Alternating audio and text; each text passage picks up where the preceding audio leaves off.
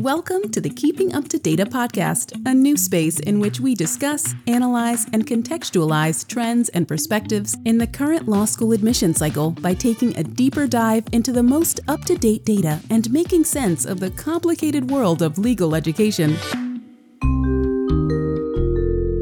Welcome back to Keeping Up to Data. I'm Susan Krinsky, LSAC's Executive Vice President for Operations and Chief of Staff. We're now at the point at which we have pretty close to 100% of the applicants and applications that we will see for the 2023 admission cycle. We are seeing just under 61,000 applicants, 1.9% fewer applicants than last year at this time, and we have 415,700 applications, or 3.1% fewer than last year. And as we pointed out in last month's podcast, when we look at the 4 years prior to this one, we're at very close to the same number of applicants as in 2019, 2020, and 2022. The outlier year, of course, is 2021, when we saw almost 10,000 more applicants than this year. Similarly, with respect to applications, 2021 was the year with the big bump. This year, we actually have about 40,000 more applications than we did in 2019 and 2020, though fewer than in 2022. Continuing a positive trend, this year's applicant pool includes 46.8% applicants of color.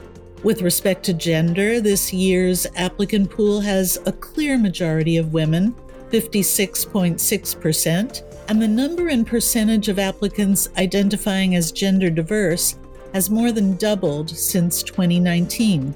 As of this week, 30.9% of applicants have indicated that they are first-generation college students.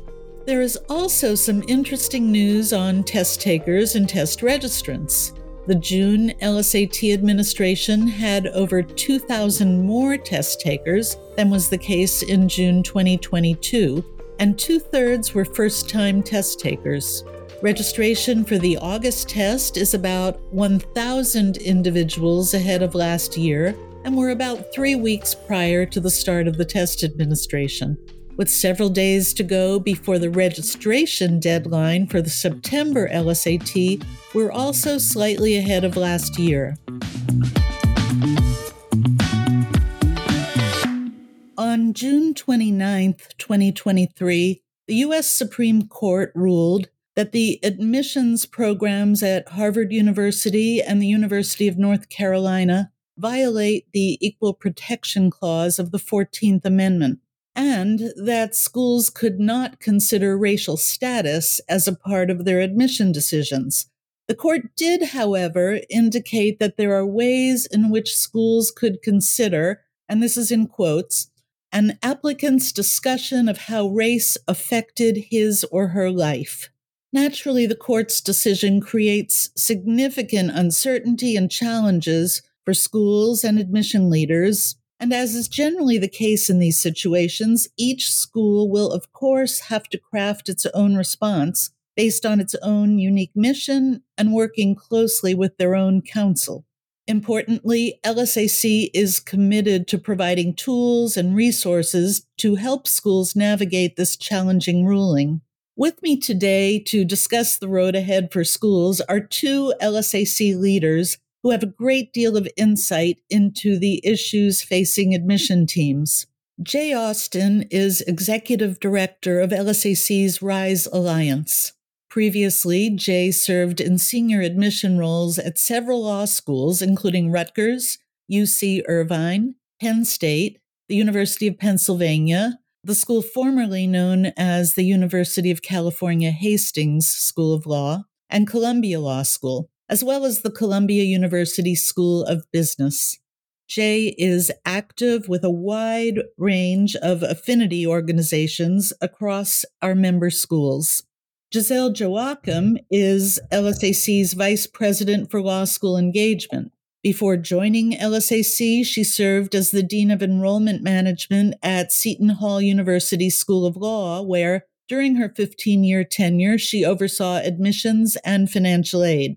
Previously, Gisele served at various undergraduate institutions, overseeing financial aid, and at the New Jersey Higher Education Student Assistance Authority, assisting schools in running their financial aid programs effectively and compliantly. During her tenure at Seton Hall, Gisele was very active with LSAC, including service on the Board of Trustees. So let me start with a question to Jay. It's a short one. What are we hearing from admission leaders? Thank you, Susan. Great question. Before I dive into what I know I'm hearing from our leaders, let me just say a little bit about the general impact. We know that there is going to be some level of impact on what the demographics are in the classroom. But there's also a greater implication, the impact of what it means to professionals, particularly admissions professionals who've been doing this work for decades, in some cases generations. To have the highest court in the land overturn 45 years of precedent and say that schools cannot take race into account despite the deep racial inequities that exist throughout this country and our society, and despite generations of trauma endured by not only many people of color, but particularly by African Americans and Black people, it is a deeply painful moment for many of our colleagues and particularly people in this country. So when I talk to schools, I hear many things, but two are in particular. I use the word frustration and the word rage. And the word rage really is a guttural reaction to the court's decision, even though there was some level of anticipation. And the frustration is, because for so long, many schools and jurisdictions have used race-conscious admissions in a very holistic way where it was permitted by law. And we saw the outcomes of what those classrooms still looked like. They were nowhere near reflective of our society in terms of the demographics of society. So that level of frustration exists, but I think it's also compelling schools to be more resolved in their thinking and their commitment to this work, and how to bring in innovative steps and to really let this be an inflection point of how we move forward for the next two generations in terms of law school enrollment and classes. Thank you. Moving now to Gisele. Gisele, tell us what LSAC has been doing to help schools get ready for this moment. Thanks, Susan. Before I answer that question, I just wanted to add on to what Jay has said with one more thing that I've been hearing from admissions leaders. And that is that this needs to be a whole school engagement. This isn't just an admissions challenge. And so I think it's really important that when we at LSAC are assisting our member schools and when we're listening to them and when we're talking to other leaders at those schools, that folks remember that. Having said that, LSAC has been working for the past year or more to help schools prepare. We obviously didn't know exactly how the court was going to rule, but we had a sense of it, as did most people, I believe. We knew where the broad direction of the court was headed, and we did a number of things to help prepare for that. And all of this work is ongoing. First and foremost, we've created a comprehensive resource website for schools. It's called the Future of Law School Admission, and it is exclusively for our law school members. The site has a broad array of tools and information for schools, kind of a one-stop shop for schools to get information, to get content, resources, tools, and insights. And it helps to explore the decision not only on its own, but in light of other admissions changes that we see coming at us. These challenges, such as artificial intelligence, and other challenges to the admissions field, it's all housed under that site. We've had multiple webinars that are very hands-on in terms of the information we're providing over the last 6 months. And all of these webinars have been recorded and summarized and are available on that same website. We also recently convened a half-day workshop for schools with a panel of experts to help understand the court's ruling in general, and to give more detailed information and assistance in helping schools think about the next steps. We provided a detailed step-by-step instruction primer on how schools may want to adjust the content of their applications in wake of the decision, and how schools may want to adjust how they handle demographic data within their admission systems and processes like evaluation and review. and we will continue to provide this kind of support.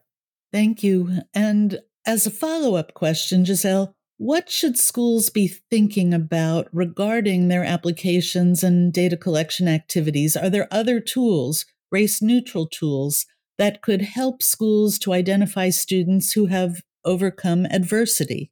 Schools are definitely still digesting and analyzing the court's decision to understand how they should proceed. And it is especially difficult in light of the fact that there has been no guidance from the Department of Education. And so it's very hard for the schools to make decisions, for the general counsels at the individual schools to know how really to direct folks. Having said that, we know that our schools are committed to understanding and abiding by the court's decision, and they are committed to continuing to pursue their missions, which often include advancing diversity, equity, and access to legal education, and we are here to assist them. The court has ruled that schools cannot consider race as race. Essentially, it can't be considered as a checkbox on an application in the admission decision. But the court has explicitly said that schools may consider information from individual candidates about how race affects their lives, either through overcoming adversity related to race or through inspiration and perspective related to their racial identity.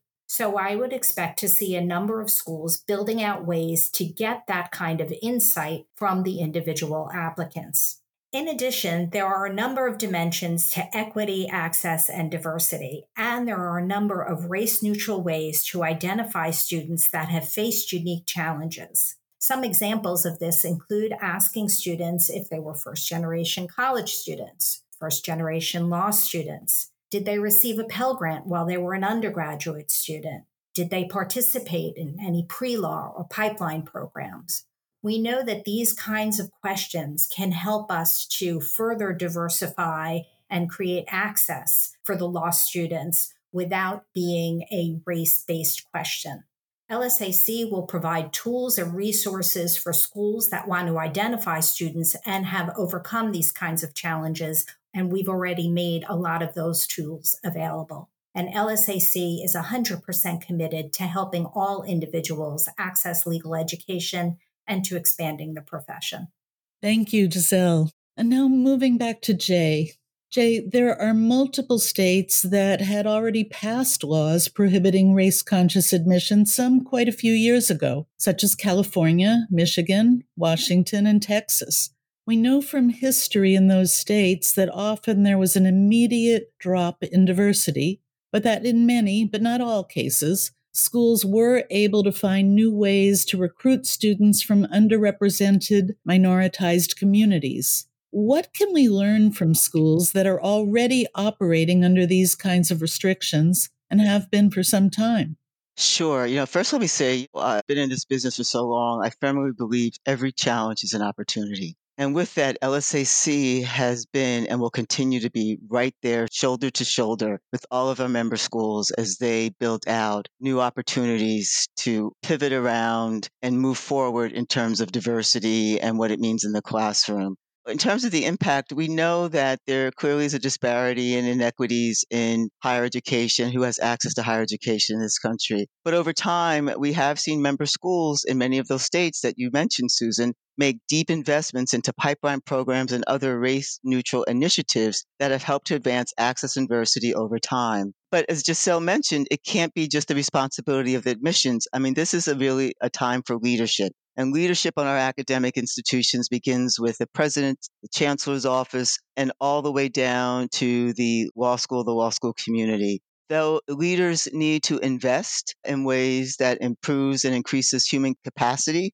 staffing perhaps, and also budgetary requirements to assist with the development of programs, those all are critical. Again, what Gisele said, it really is a time for all hands on deck to be able to do this work. And you can't leave the responsibility solely on the law schools. It's a moment for the entire legal ecosystem to step up, to help. That means the judiciary, the law firms, in-house counsel, alumni, and literally everyone to be active in this new task. And finally, I think schools have to take the position they cannot be risk adverse. No school is going to make themselves litigation proof, but to be able to think more wholly about really what it means to be a leader in this moment with race-conscious admissions, not necessarily something you can use, but still being careful about crafting a class and using all the tools and services that LSAC and other organizations provide.